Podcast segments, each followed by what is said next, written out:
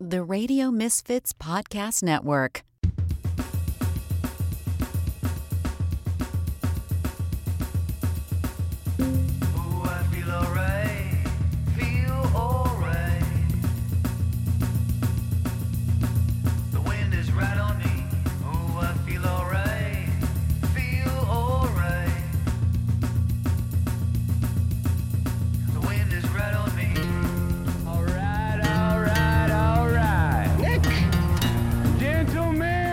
Gentlemen, your buddy. Kind of guy you can drink beer with. start your engine! It's the Nick D Podcast. All right, all right, all right. It is the Nick D podcast. How are you doing? My name is Nick DiGilio. I am your host. It is episode number 205. It is a Tuesday right here. And welcome to the Nick D podcast on the Radio Misfits Podcast Network, the greatest podcast network in the world. Please check out all the other podcasts that are available here at Radio Misfits. Uh, they vary. They're incredible. They're entertaining. They're funny. They're informative. They're uh, scary. They're very funny and, and awesome. Uh, they cover the gamut of all kinds of entertainment and information. It's the best podcast network in the world, and you should check it out. It's all free, radiomisfits.com. We also have a 24 hour streaming service that you should check out, which is constantly streaming great episodes of podcasts and really cool unheard music. It's free. It's like radio, only a lot cooler. RadioMisfits.live. All right, it is uh, episode number 205 of the Nick D podcast. It is uh, the day after Christmas if you are listening to this in a timely fashion. I hope everybody had a lovely Christmas. I hope you got what you wanted. I hope you had time to spend with your family. I hope everybody is very happy during this festive holiday season. And uh, and if I didn't wish you a Merry Christmas, well, it's belated, but Merry Christmas to you for 2023. Coming up on this episode, Dan Fienberg is going to join me for his bi weekly visit. This is a big one, though, because we are going to talk about the best shows uh, that you could see in 2023. Dan Fienberg, who writes for The Hollywood Reporter, and he's got a website called The Fien Print and a blog, and that's F I E N. He also hosts a great podcast called TV's Top Five. Uh, Dan Fienberg joins me uh, every uh, uh, couple of weeks to talk about television. There's a lot of television out there, a lot of streaming services, and we love talking to Dan, and you guys love it when I talk to Dan. So, a lot of people watch TV. There's so much TV. We are at a time when there is an overwhelming amount of television to choose from, and Dan Fienberg is here to help, to review, and to get you through all of that. And we are going to talk about the very best television of 2023. There was a lot of it. We're going to sift through it, and Dan's going to tell us all about the best stuff that he saw on television in 2023 and how you can watch it as well. So, the great Dan Fienberg TV Talk Best of 2023 is coming up. Esmeralda Leon, my good buddy, she'll be joining me for another visit. We'll talk about uh, how her Christmas went, and we've got a magic megaphone request. By the way, if you want a magic megaphone request, I have a magic megaphone sitting right next to me. I will speak into it or record something into it. It'll be played back through the ether exclusively for you. So, whatever you want me to say or whatever you want to hear through that magic megaphone, either leave it on a voicemail or give us an email and say, I want this said into the magic megaphone. You'll hear it. You'll get a personal request. You'll get a shout out on the podcast. And tons and tons and tons and thousands and thousands and thousands of people will hear your exclusive magic megaphone request. You can leave your magic megaphone request via email, nickdpodcast at gmail.com, and use that email address for any other conversations that you want to have. Or you can leave it for, for on our voicemail system, which is open 24 7 for you. Anytime you want to say something, a contribution, a question, a magic megaphone request, anything at all you want to say, do it any time of the day because it's open 24 7 and it's for you. Voicemail us 773 417 6948. Esmeralda and I are also going to be getting back to the. Uh, dumb warnings and witty, witty retorts and so much fun stuff as we are smack dab in the middle of Christmas and New Year's for 2023. Um, that's all. That's that's all coming up on the show now. As you know, normally my father stops by to tell a joke on Tuesday, uh, but we're taking a little break from that segment because my father um, has been under the weather. My mother has been under the weather as well, uh, dealing with some medical and mental and physical problems um, with my elderly parents right now. And as an only child, it's not easy. And uh, a shout out to all the only children out there who have to do this kind of stuff. But it's been a very stressful time uh, for my folks. And my dad um, just uh, had a pacemaker put in, so he's recovering from some uh, procedures and some medical stuff.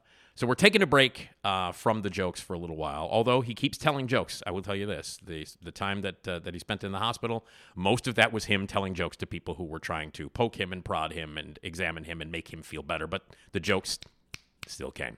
So anyway, he's taking a little break. We're taking a little break from that segment, but he will be back in the new year, and hopefully everything will be great. And every Tuesday, you will hear the much coveted, the much beloved Nick Dad, Nick's dad tells a joke. So that's all coming up, and uh, we'll get back to that segment soon. Hi, Oh, I'm Keri Russell, and I love Nick's show. I know you do. Hi, baby. I'm Keri Yeah. Russell, and I love Nick's show. Lots of uh, uh, presents under the tree still for uh, for Keri out there on my back porch. So I hope you enjoy them. All right. So I hope everybody had a great Christmas. Um, and uh, you know, wishing well uh, to my folks uh, as they continue to. Uh, to get better and uh, and thanks for all the support by the way uh, for everything that you guys have done to help me out. I do have a GoFundMe page out there. Um, you know, you never have enough money, and my folks certainly didn't.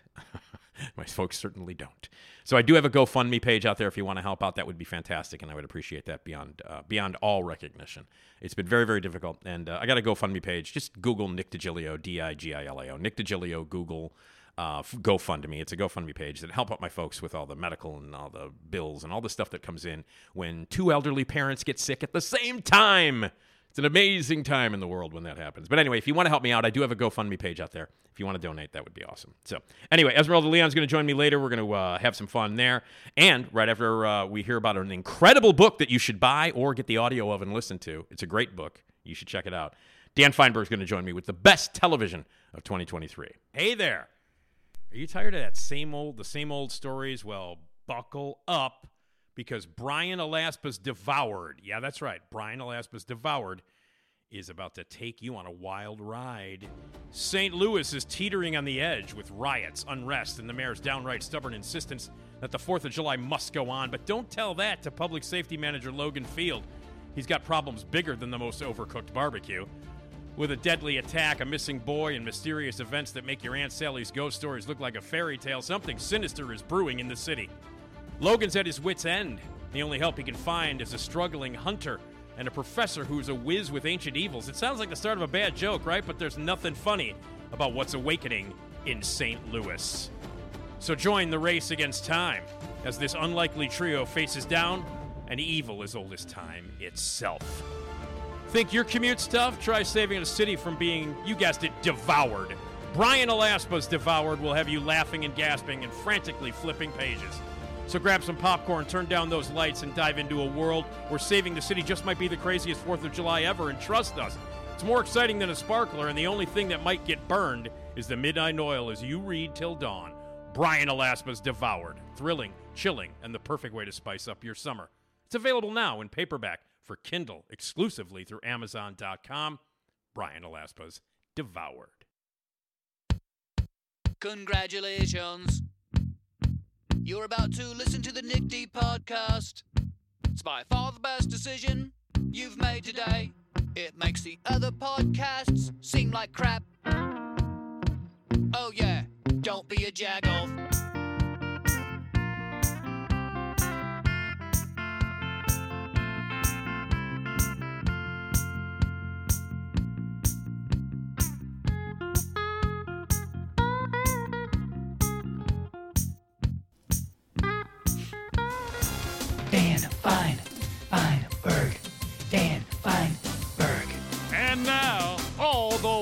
From somewhere else, Dan Fienberg.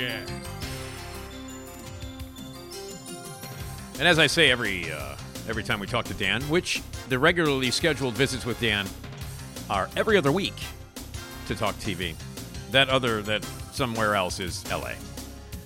Dan writes for the Hollywood Reporter. You can check him out at HollywoodReporter.com. He also has a, uh, a website himself and a blog and all kinds of great stuff under the fien print. That's F I E N because that's how he spells his last name.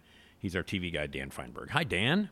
Happy holidays, Nick. Yeah, happy holidays to you. We're smack dab in the middle of uh, of them. Well, we're getting towards the end of uh, of the year because this is the day after Christmas. For people who might not know, that's what's happening. It right is indeed. What did Santa bring you, Nick? Oh, so much. I can't even. I can't even count.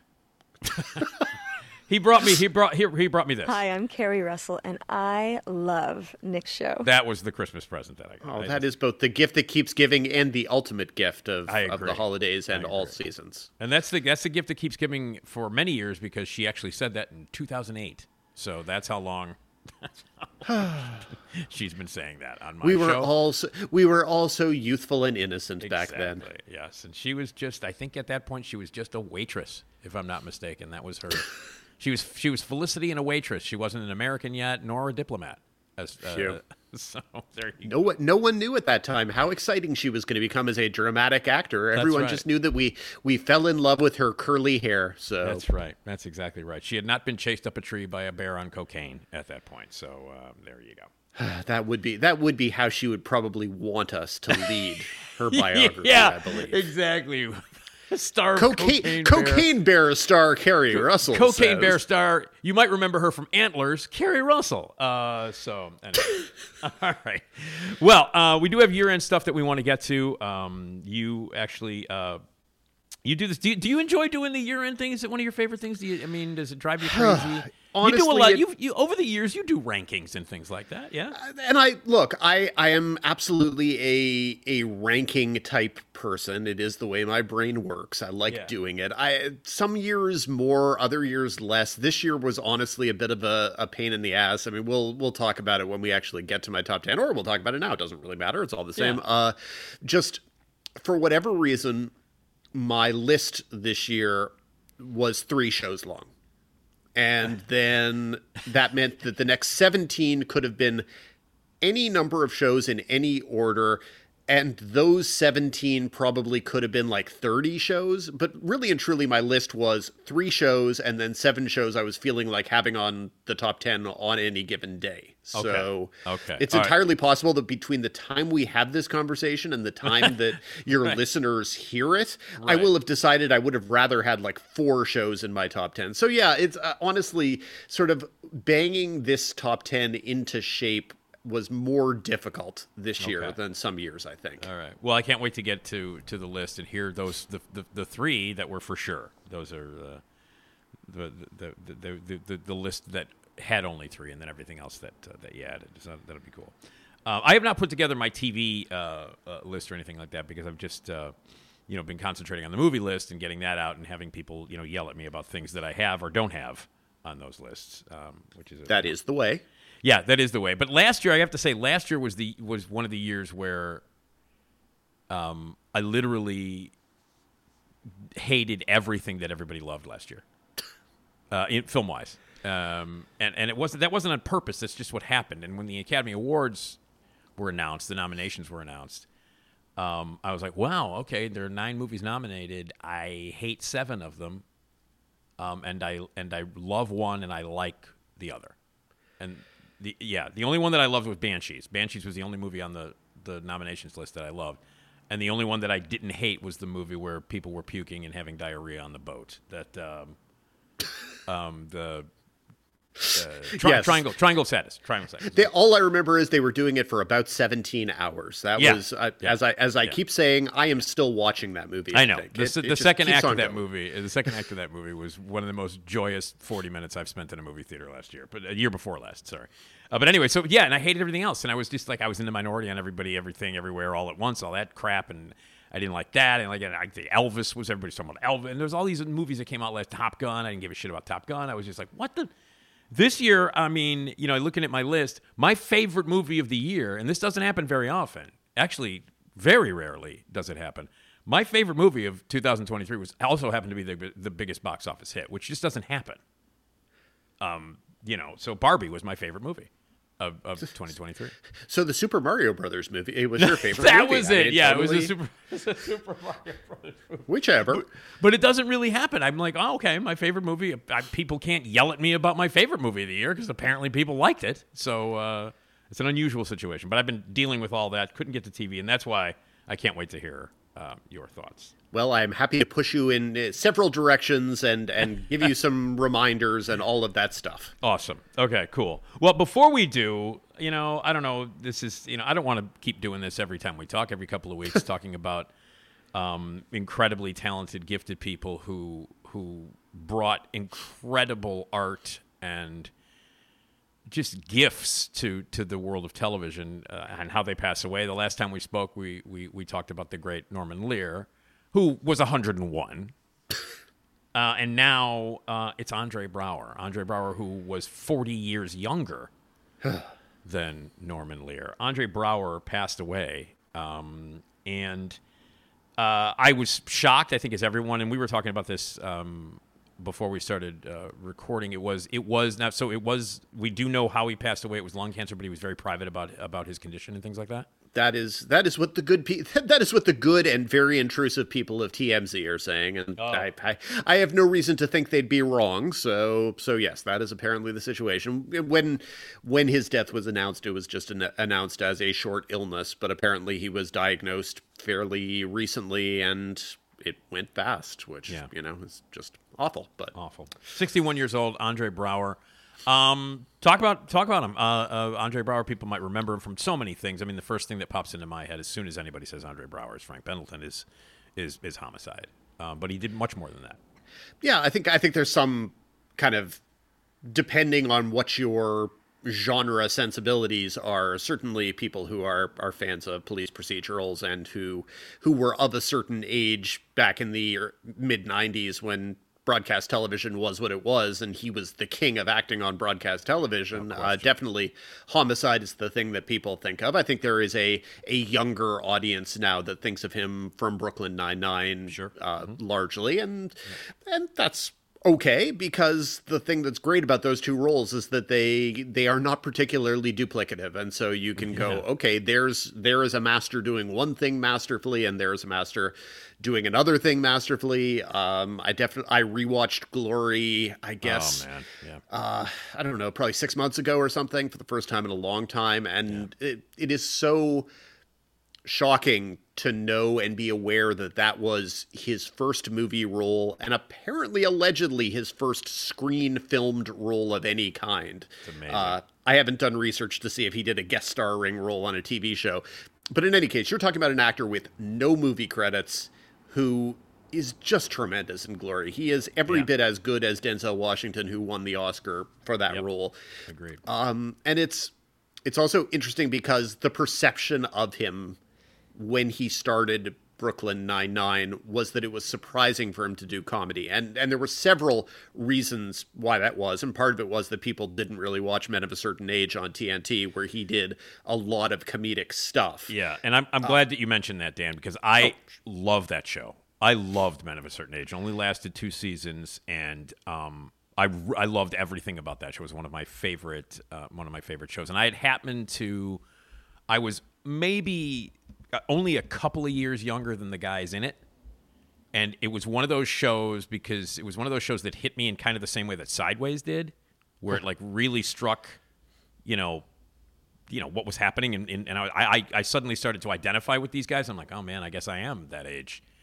Um, but I loved everything about it. I thought Romano was great. I thought Scott Bakula was great. Everybody and and Andre Braugher was fantastic in that. And it was and he was he was really I, you know I always I mentioned that to people when we were discussing Andre Braugher. I'm like, you got to go back if you've not seen it.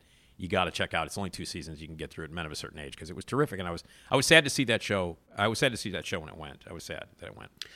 two seasons, but they are both on Max right now. So unlike, unfortunately, unlike Homicide, which is not available streaming, and as always, the the conventional wisdom is that it's music rights in some way, shape, or form, because that's almost always the answer. But it's it's such a a sad travesty that you can't point people to that show and that rule because it is unquestionably it's just on a different level from so much that was being done at that moment. It's it's a it's a premium cable anti-hero type role that people were doing five ten years later and there he was on broadcast television doing it uh, as Yeah. part of a great ensemble on a show that never really was a huge hit and NBC never exactly knew what to do with it in large part because David Simon's sensibility was not particularly a broadcast sensibility and so it never exactly fit but it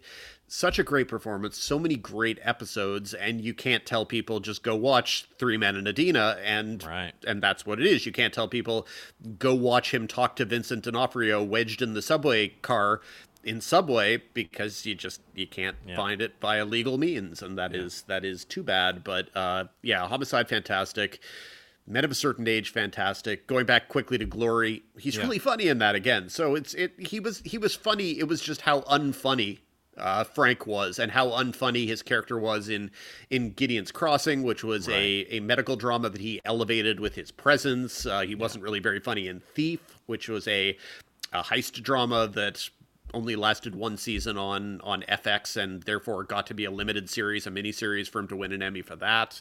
Uh, and he just kept doing great work. Uh, Brooklyn Nine Nine Yeah. whatever the show was as a quality show, and it was hit and miss through its run, he was tremendous on that.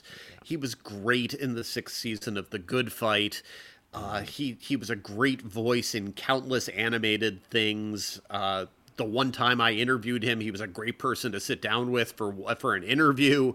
It- you know, just just a special talent. And and sixty one he he seemed like the age that he was at now he could have continued to do the roles he was doing for 20 Yeah, more years. And it's it's just so very sad because he was so great.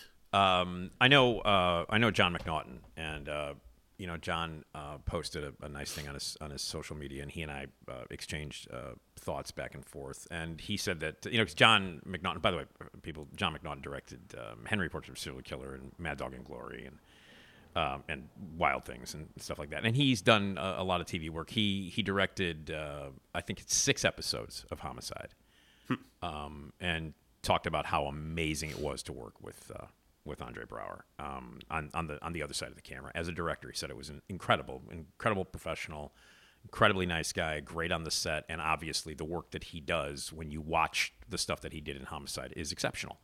So just from a from the point of view of a director, um, great, you know, professional, great to work with. So on every level, as a person, as an actor, the guy was special, and um, so he he was so clearly a pros pro he you know everyone who worked with him just appreciated everything he did so much and and on every level of every production that everyone talked about him everyone marveled at his professionalism at his just everything he did. And it's it's it's too bad. And you know you can you can watch the clips and you can watch hell if you have homicide actually on dvd, you can DVD, watch the yeah. episodes. It does Yeah. still exist in that form but yeah just and just there a are other things. talented man There are other things that you can find, and it really is. A, it's really a damn shame that Homicide isn't readily available for everybody to watch because that is like the the best stuff that he did was was, was when he played Frank. I mean, incredible.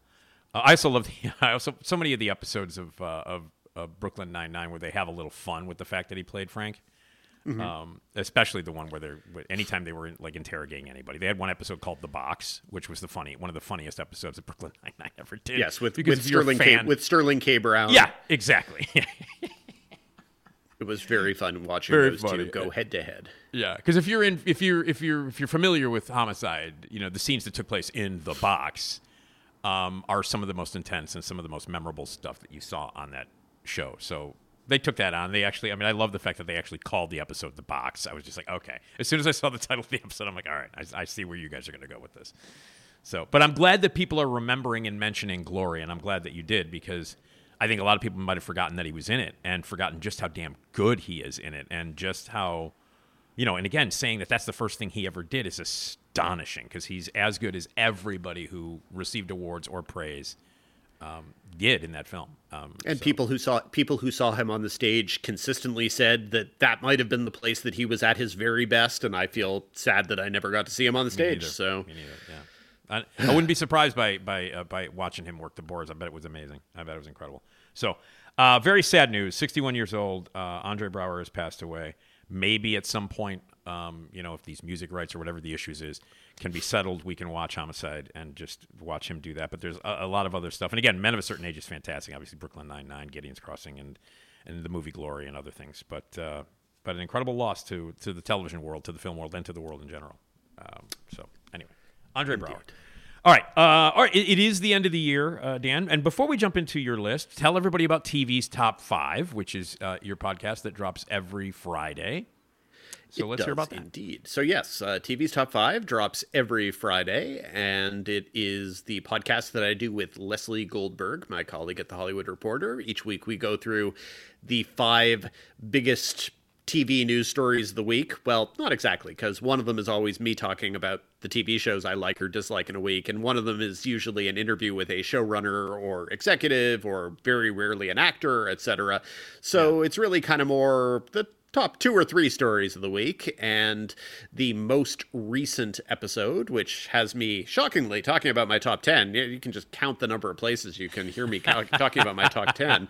Uh, that is going to it is it is still on the newsstands because we took the week of uh, before christmas the 22nd off but the december 15th episode is our most recent episode the week before that we had mike royce who happens to have been the co-creator of men of a certain age who was talking in that conversation about uh about Norman Norman, Lear. Lear. We, we certainly, but we certainly, uh, THR actually had uh, Mike Royce write a column about Norman Lear and Andre mm-hmm. Braugher and having to deal with that in a week, basically, Yeah. which is Yeah.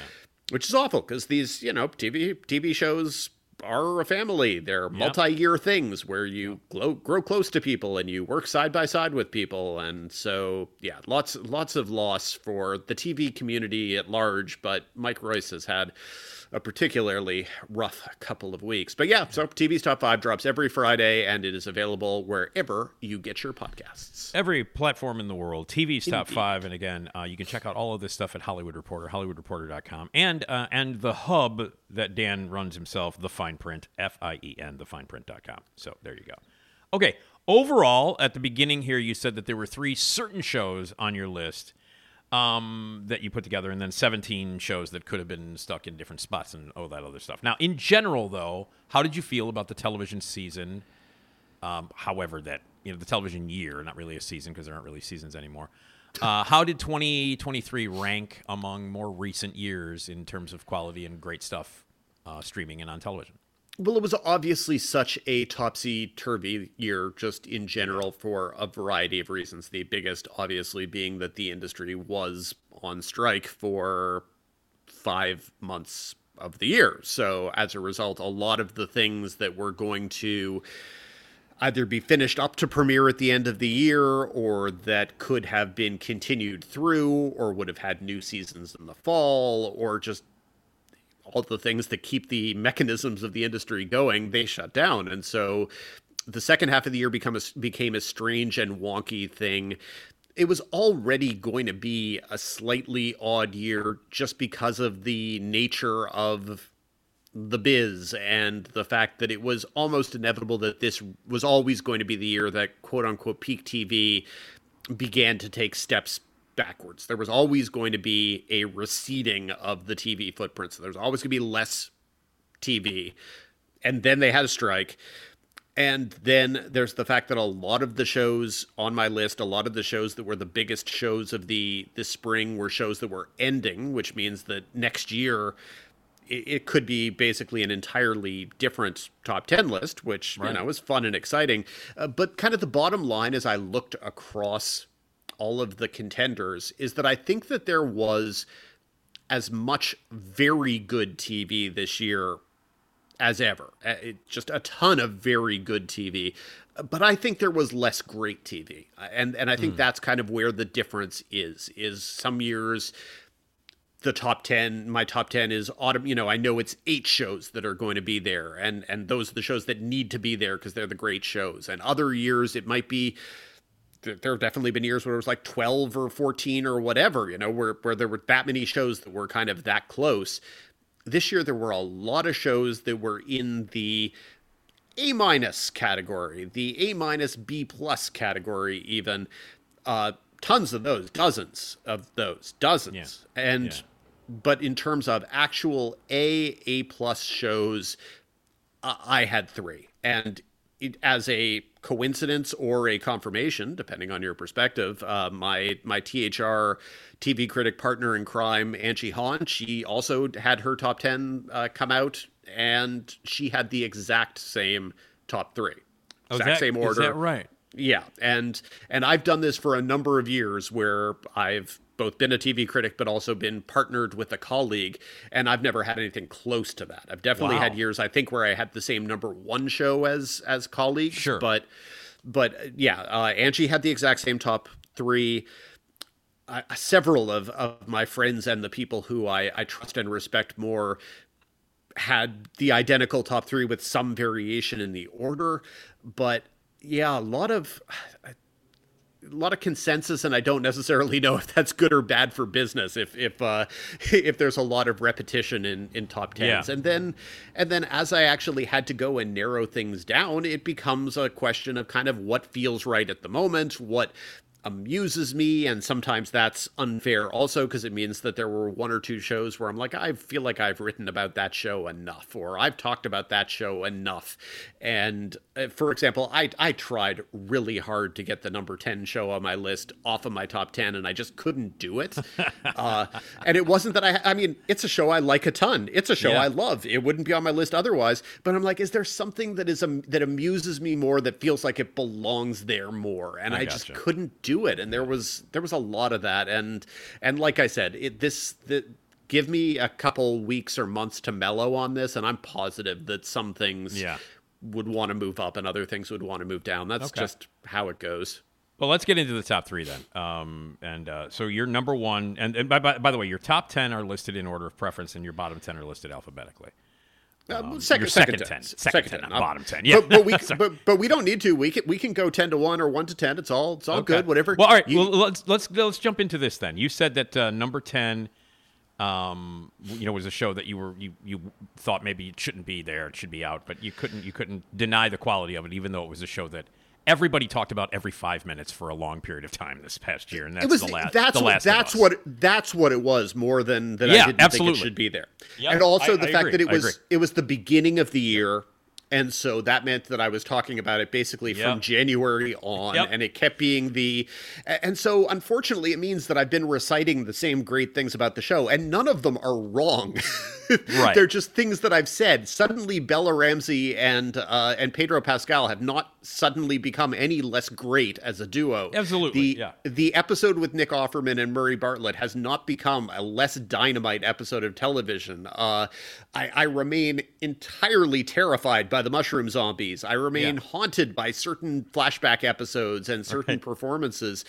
And yet I feel like I've been talking about The Last Yep. of Us and saying the same thing, which is not only is this the best uh, adaptation of a video game ever, because that's a low bar, but it's just a great show and a show that shows exactly how much you can do with a with an adaptive medium that people gave up for dead 30 years ago. And it, it says there is no rule that says you can't make a great TV show from a video game.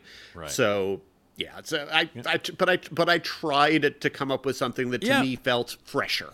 Yeah, and I understand that, and something that maybe maybe uh, you thought, you know, maybe this deserves a little bit more more attention than this thing, you know, which is great, but has has like you said has had attention for almost a year now.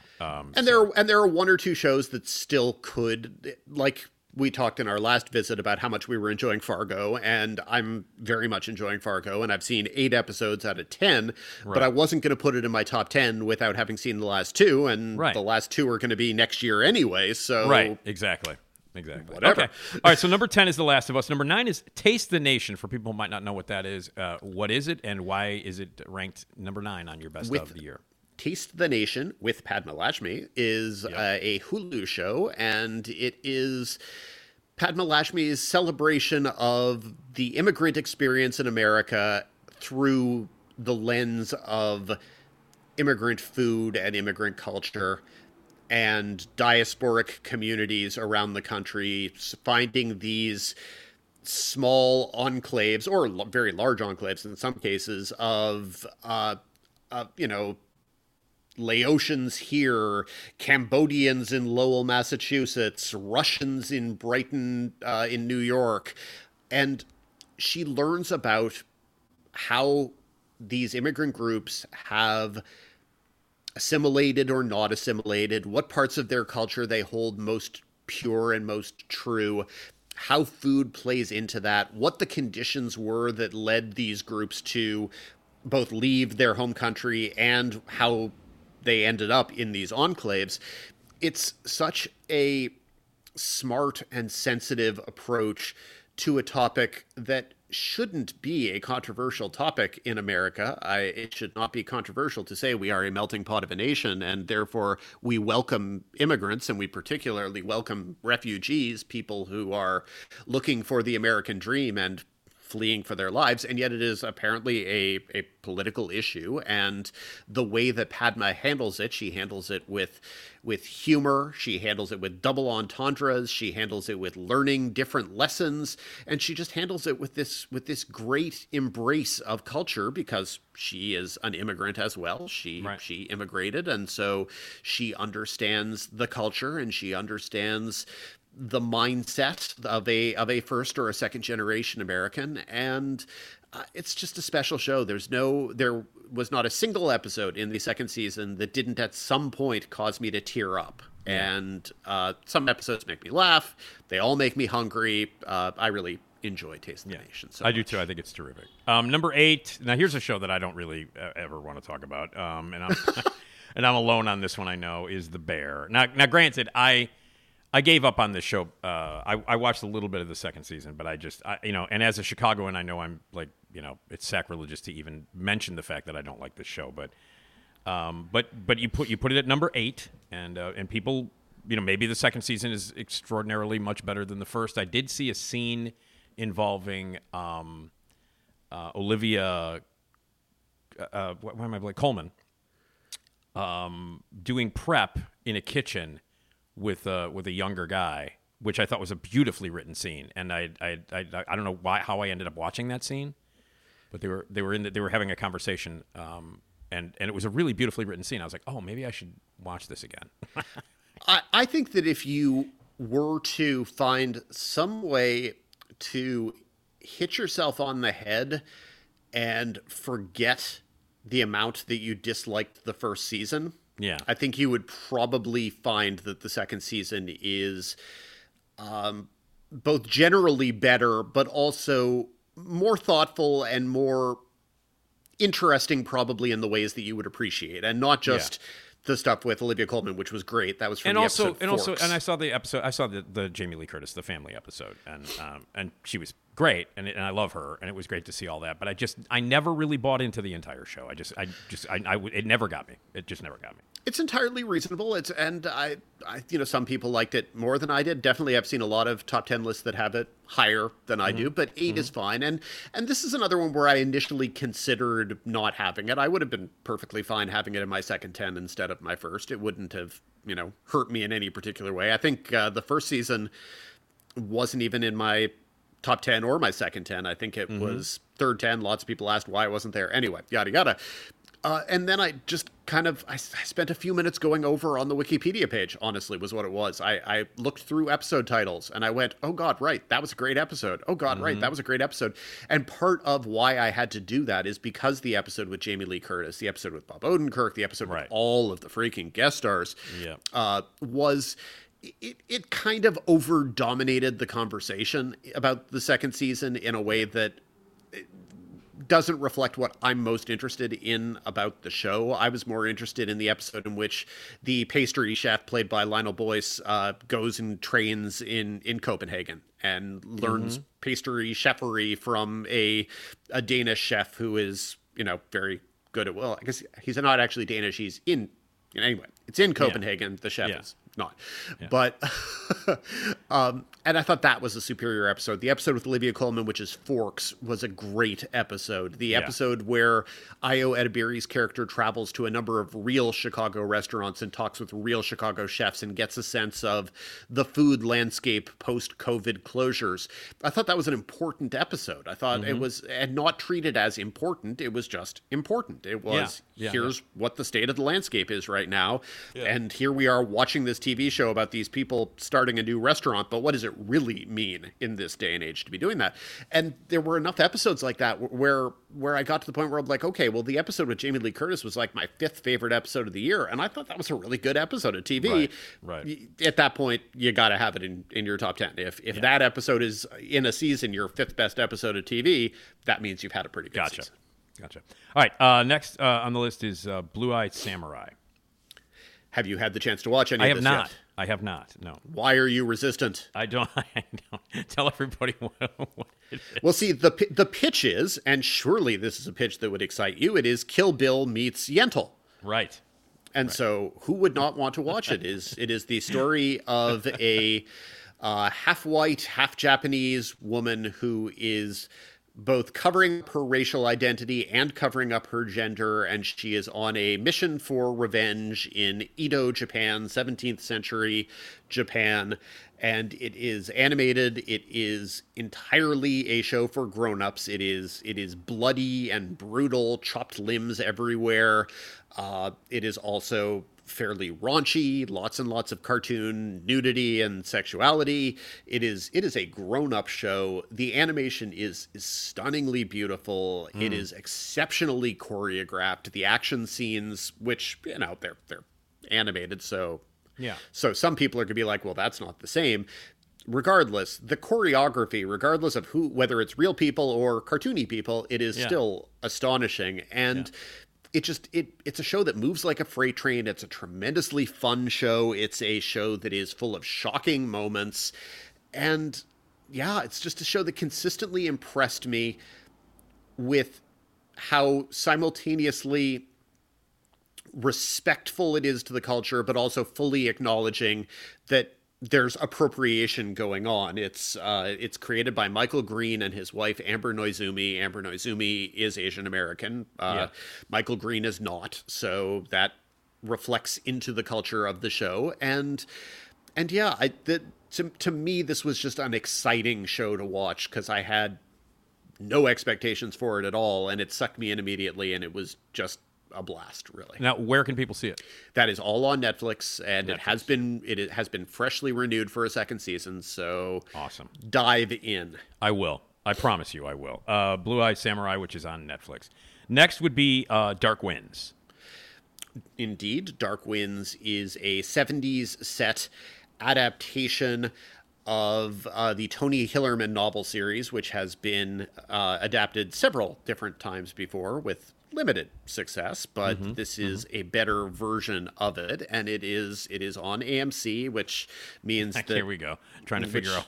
exactly, which which means you have to try to figure out where you can actually Right. watch episodes. Right, At right. some point, the first season got a showcase on HBO Max when HBO Max was doing the strange. Uh, here are a bunch of shows from Yeah. AMC, uh, but not the second season. The first season was okay. The first season was largely exposition. It was introducing people to the the two main uh, characters who are uh, Navajo police officers um, working the reservation and the surrounding communities. Uh, Leaphorn and Chee are the characters, uh, and the second season just became what the show was supposed to be. It became a a good, tight, beautifully shot mystery story told over six episodes. Very little wasted time or wasted Yeah. energy, Yeah. and more than anything.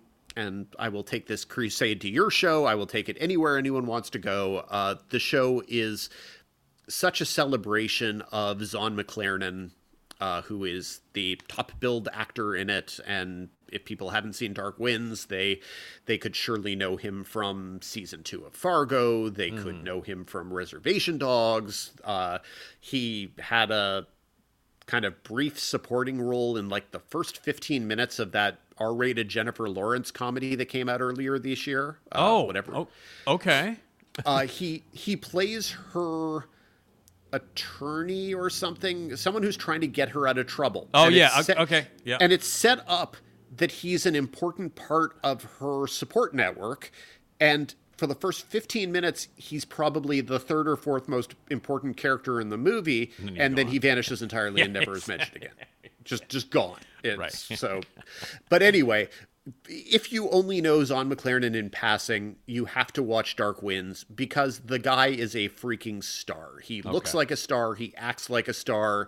He holds the camera. He conveys thought, spirituality, intensity.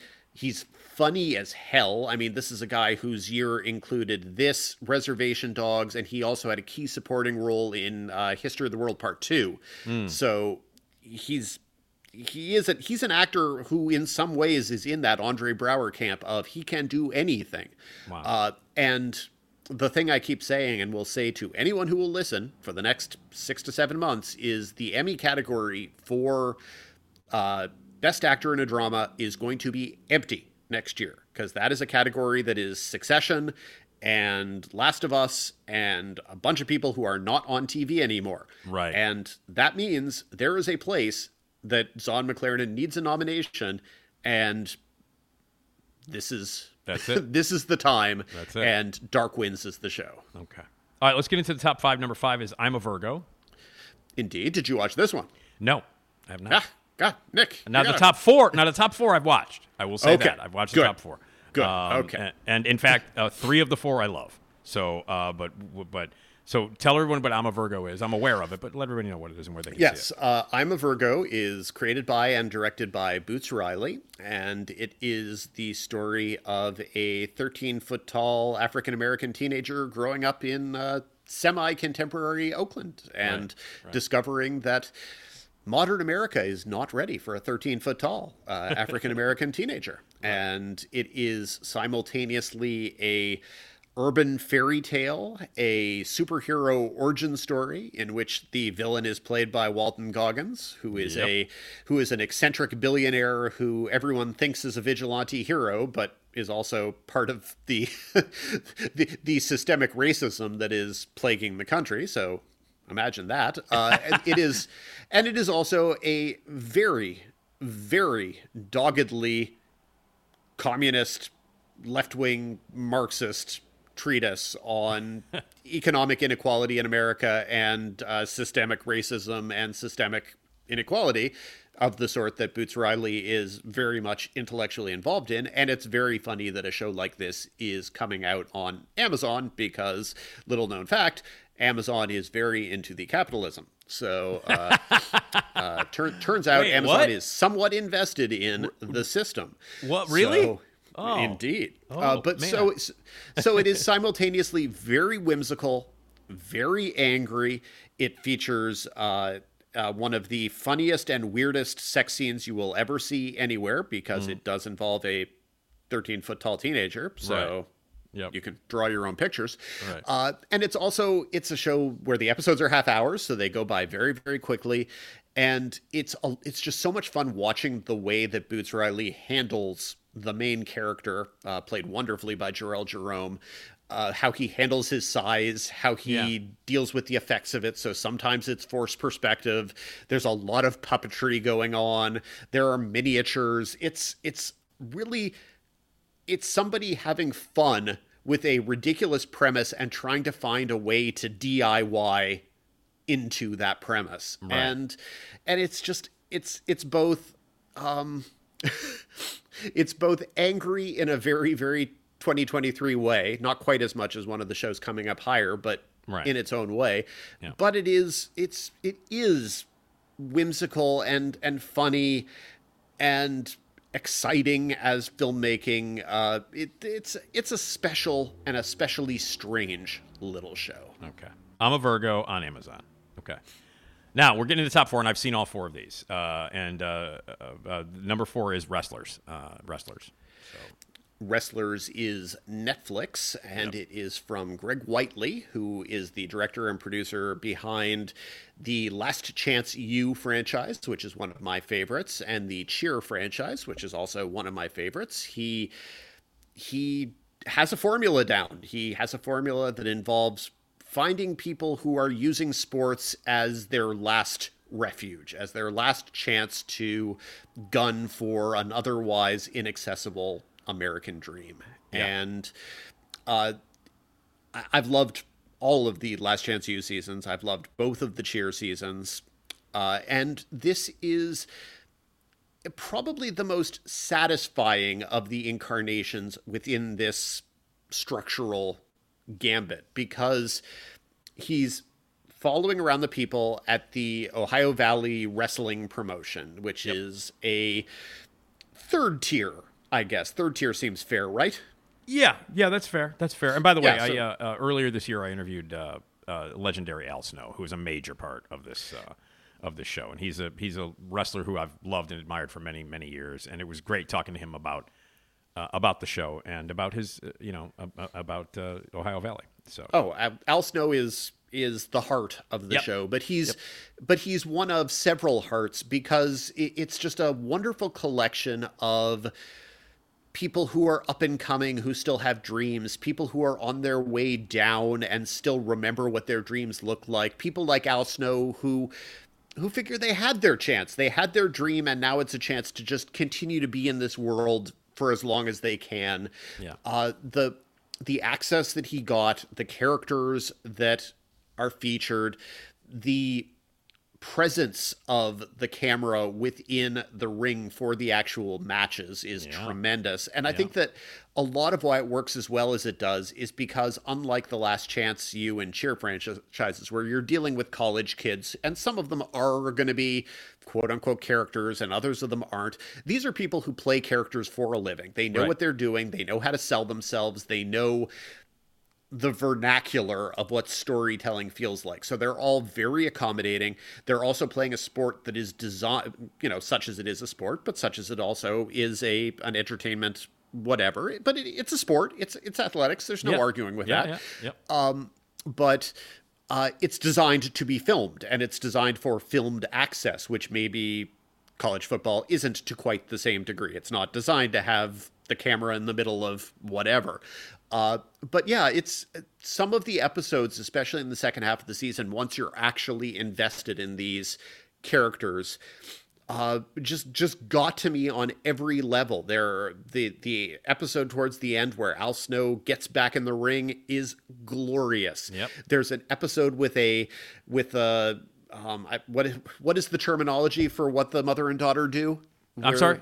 The, what is the terminal the wrestling terminology for the type of fight that the mother and daughter do, where they're basically Oh, I can't remember. I can't remember what it's yeah what that's called. I mean, whatever it is where where they're like rolling around in thumbtacks and legitimately slashing each other with things and there's Yeah, those are those are and those are extreme matches or hardcore matches. Yeah it's sort of, you know of the of the vein from the wrestler um so Yeah. you know people know it and it, it all just plays so well and I, I just loved this season of TV so much it's seven it's seven episodes and I would have watched 10 easily and I I hope that Yeah. they find a way to do a second season I agree with you 100. percent As a wrestling fan, and I know a lot of a lot of people who subscribe and listen to the podcast are big wrestling fans as well. Um, you know, wrestling wrestling fans should watch it, and if they're not, they should because it's great. But I also think people who aren't wrestling fans Yeah. uh, would would be shocked by how instantly they get pulled into this world Agreed. without any necessary uh, knowledge required. It's not you do not need to know anything about profes- professional wrestling to get sucked into this if you choose to give yourself into it. Absolutely true. All right, top three. Number three, Beef. This is Netflix. Yes. It is indeed. Netflix had three spots in my top ten, which was more that. than any other net uh, network, which which makes me feel good because I feel like I've also torn a number of Netflix shows to to bits in recent months. So all Yeah. I need to do if the Netflix publicists get annoyed with me is say, "But you've got thirty percent of my top ten. What more could you possibly want?" Um, but but yes, so. Uh, beef, beef to me is the most 2023 show of 2023. It is Yeah. the it is the show that I that I would put in the time capsule as being what did this year look like? What did it feel like?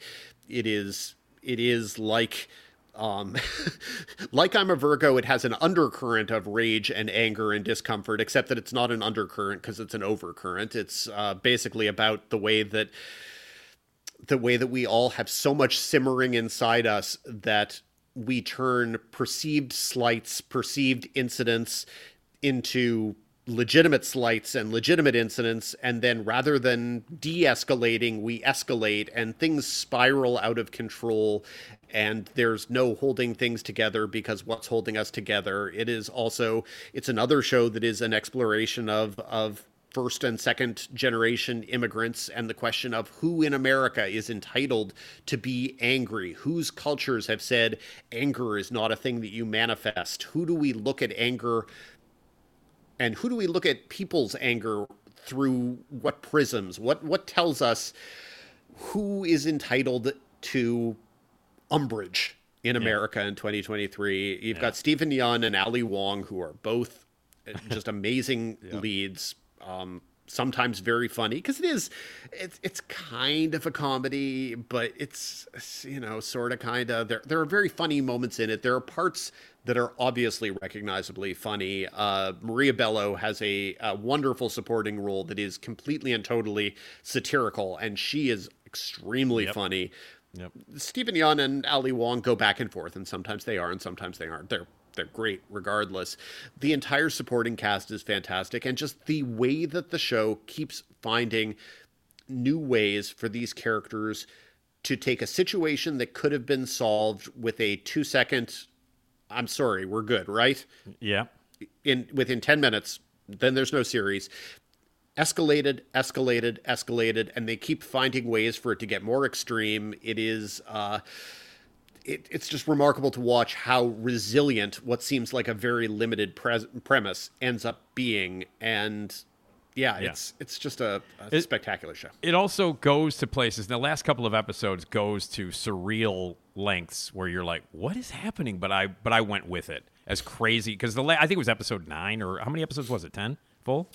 Was it God? Was it eight or was it ten? Anyway, It- the last two the well- last two episodes. Yeah, went went, went into a, into surrealism and and to the point where I was like, "What is happening?" But this is awesome, and I bought it 100. percent I, I I thought Beef was great. It was one. Of, I thought it was one of the best TV shows I watched all, all of last year as well. I thought it was great. It's just w- when when reality is unable to contain Yeah. the mistakes that we make in our day to day life. Sometimes you have to expand the parameters, Yeah. and that's what the show does. Yeah, it's terrific. Uh, a great show. So that's on uh, on Netflix. Be- Not, but that was a, a re- a reasonably popular. People people. Well, again, numbers are always like I, we don't know, but I mean, it seemed like a lot of people watched it. Correct? Well, uh, Netflix did put out a extensive Excel document of the viewership hours for all of its programming between January and June. So it is the most data that Netflix has ever put out. It is one very small statistical set of measurement. It is it is overall viewing hours. Period. Whatever the hell that means. right. Um, but whatever whatever it does or doesn't mean, it's enough to know that based on that piece of data, yes, it was extremely popular Yeah, for okay. Netflix. So I, it's one where where I think that the chances are good that it was extremely popular, but that there were a lot of people who loved it and a lot of people who stopped watching within 30 minutes or 15 minutes and said, "Oh God, this is horrible." Yeah. And probably also some people who made it through up to those last two episodes. Right. And that was when they said, "Oh my God, it got horrible." So yeah. Okay. I, I think there were probably a lot of reactions to it, but very clearly a lot of people watched it. Okay. All right, number two is another show that nobody talked about last year at all, um, which is Succession. Indeed, which is, uh, I believe, the the one from my top four that you do not love, right? I'm sorry? I believe that's the one from my top four that you don't love. That's right? exactly the one that I do not Okay. love. Yes. Yes.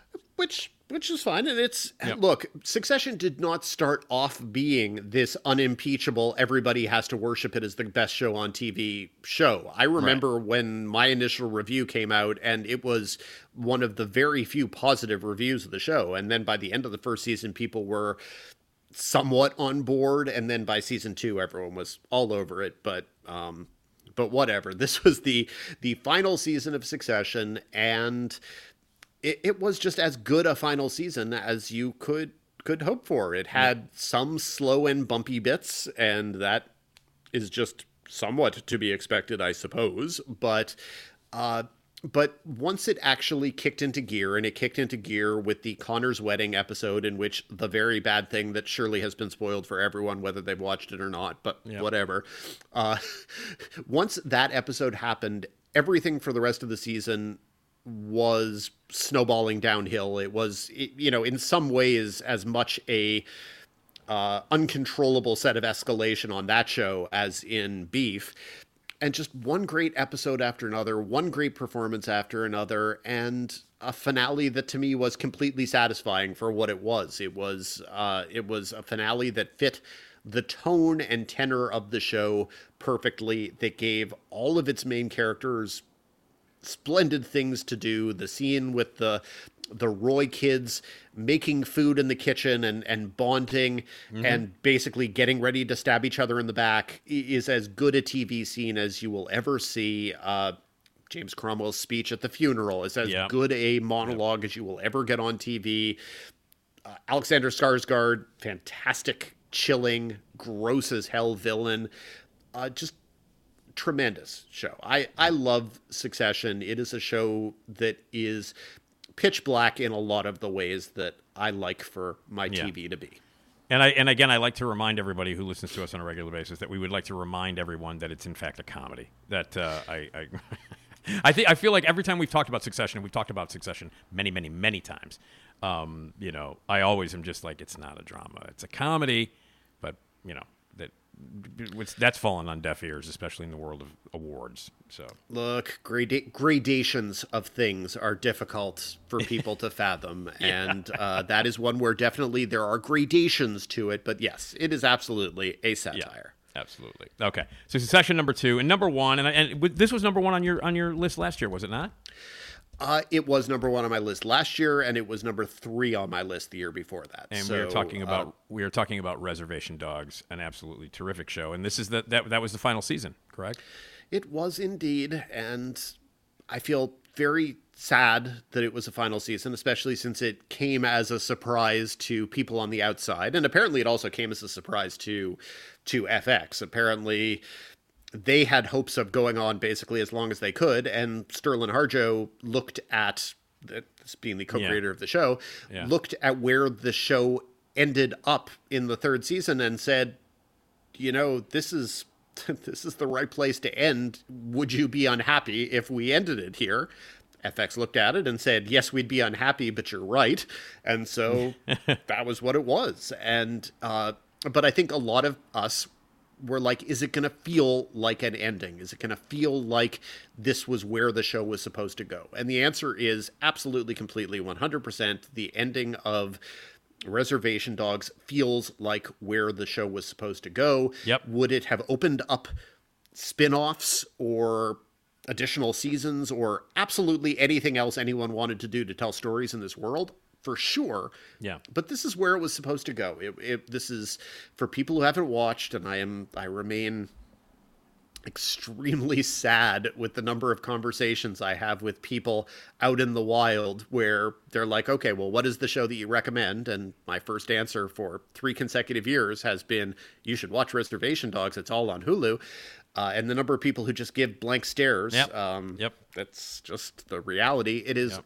Yep. It is a show that started off about four kids, the reservation dogs in question, and it and it was sort of a Reservoir Dogs parody in the pilot, and and the pilot, if you go back and watch, it, it's sort of it's sort of edgy in a way that the rest of the show didn't end up being really edgy because the characters in the pilot are are sad and angry, and the next three seasons are about the characters finding themselves, finding their voices, and the the last season was was just beautiful. And and this was really two consecutive seasons that were basically perfect seasons of television for me, where I can't look back at an episode in either of the last two seasons and say that was a dud or that was less good. No, these are perfect seasons of television for me, and uh, it, it is a show that is again nominally a comedy sometimes it is very funny, and a lot of the supporting characters are extremely funny, but also very dramatic and just sometimes so beautiful in its in its human interactions and its performances. I, I just I just love Reservations Dogs so much. Again, three seasons. Two seasons at number one on my list and one at number three. I believe Succession is four seasons, and all four seasons were in my uh, top three also. So those are there's a reason why when we did that best of the aughts so far or best of the 21st century so far, why Reservation Dogs and Succession were as high as they were because and it wasn't recency bias, it was these shows loom large over Right. the past couple years. Right. Okay. Well, that's the top ten. We didn't have time to get to uh, the the second ten, but I do want to mention a few that I uh, that I want to mention uh, on your list because I, I think they're they're a lot of fun or they're terrific. I like Bupkis. I just saw, by the way, um, Pete Davidson live uh, doing some stand up, and boy, do the ladies love him. Let me just say that. wow. So I hear. Dead Ringers, which was absolutely one of my favorite shows of, of last year. Rachel Weisz, incredible performances in it. Um, I thought they did a great job. Fargo, I'm enjoying the hell out of Fargo. Um, How to with John Wilson, uh, telemarketers are, are some of are, are some of my favorite things that I've seen as well that are mentioned in your second ten. Um, so um, and uh, uh, you know, w- w- so the Emmy nominations are announced. Is and now is Rachel Weisz, uh, uh, is she? uh, She's done. That's for this that's year? over. They they they blew that. That's the um, that's the nomination. Oh, that's right. They blew that already. That's right. Yes, those are the nominations that came out in August. And Right. That were supposed to be given in September, That's but are right. going to be given now in January. But yeah, so they they, They already, already. screwed that one up. Okay. All right. All right. Well, listen. If you peop, if you want to check out uh, not only the list but uh, uh, but his thoughts on it written, uh, you can check that out because sometimes it's hard when you're listening to it, especially if you're driving, you're doing something else. What was the name of that show? What was that show? Check out Hollywood Reporter. Go to hollywoodreporter.com and uh, and check out Dan's full article with not only the list of all the shows, all twenty, uh, uh, all twenty, uh, but also an explanation and a reason why he loved them. Um, so I know that like this conversation, I know people listen to it and go, wait, wait, what was that? Huh? So go to Hollywood Reporter, go to the Fien Print, F I E N, and read the full article with all of the shows uh, talked about. So And great. you will also and you will also see uh, lists of ten additional great performances and ten great episodes that bring in episodes of some of the shows that you just mentioned and performances from some of the shows you just mentioned from the second ten the and, second and 10. lower. We basically we used the performances and episode uh, lists to single out things that weren't in our respective top tens but were Yeah. worthy of attention. So Awesome. given casting more light. There you go. All right. And always check out The Fien Print, F I E N, at the Hollywood Reporter, and TV's Top 5, which is uh, every Friday weekly podcast that Dan co hosts. Uh, Dan, always a pleasure. Happy New Year. And uh, we'll speak in a couple of weeks, and uh, it all starts over again. So there you go. Talk to you next year, Nick. there you go. You can't not say that. All right, Dan, thanks very much, man. Later, man. All right, see you. The great Dan Fienberg, Hollywood Reporter, The Fien Print. Again, if you want to read about those 20 uh, great uh, series that he's talking about, the great uh, TV shows that he's talking about, it's all written in length. The title's written down. You can check it out at thefienprint.com or at Hollywood Reporter. All right, let's talk to her. She's the best. She's Esmeralda Leon. Esmeralda. Yeah. Esmeralda Leon. Yeah. Esma. I'm talking about that Esma. Esmeralda Leon. Yeah. Esmeralda.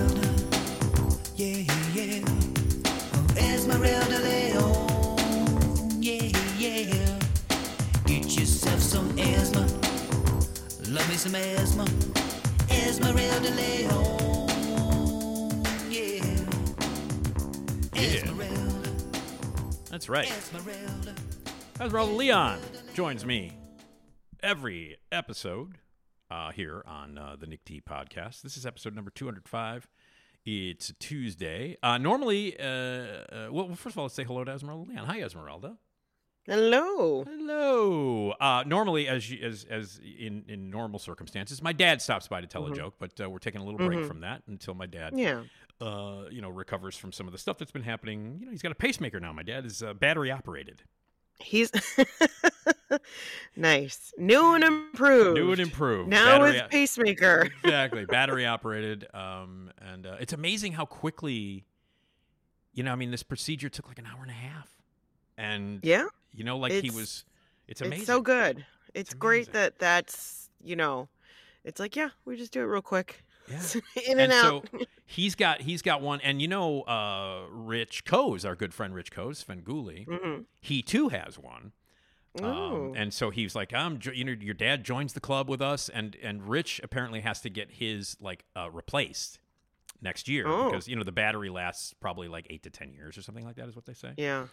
Um, and it's fine, it's solid and it lasts. But but he's like, uh, yeah, and he, he and Rich said he posted, you know, like a you know, um, you know, a good luck thing to my dad and to get well and welcome to the club. Rich Koz writes, welcome to the club on on my dad's uh, you know on the page that I Facebook page. And he Mhm. said, "Yeah, I have to get my battery replaced." He goes, "I was hoping that by this point they could just put uh, they could put uh, a sun panel in my head instead of going Right? I'm eco friendly. exactly. Just put some, I just soak up some have, sun and have we're Rich put a, good. put a sun panel in his top hat. You know what I mean, like his Svengoolie. t- in front of his Mhm. top hat. Oh, So, could you imagine? Yeah, yeah. So I know. I'm curious. Like, if they stand next to each other, is there like a hum? what happens them? exactly exactly uh, yeah i think that they, you know i think if they walk into a room together playstations just turn on i think that's what Yeah. I, think, I think that's what i think that's what happens but anyway uh, so So, uh, but the but uh, you know, uh, I wanted to talk a little bit about. Uh, so, you're, you you know, Christmas is uh, is you know we're, it's, it's over now, and you know, I hope everybody had a Mhm. lovely Christmas and all Mhm. that stuff. And now we get into my normally my dad tells a joke is my point, and he will not be doing that for a little while until he gets back up on his feet and stuff. So, uh, my dad's joke will be back. It will in the new year. That's the way. We'll, that's the way I Yeah. look at it. So, anyway, Nice. uh, Yeah, but we're but still we're technically not done with the holidays right, we're, because we're for some people they have what is called the Epiphany. okay. So it's uh it happens um uh so this year it's January 6th, uh 2024. oh, Um Oh, but okay. it's it's like a whole like it's with the three kings and all that stuff. I so some people still get presents.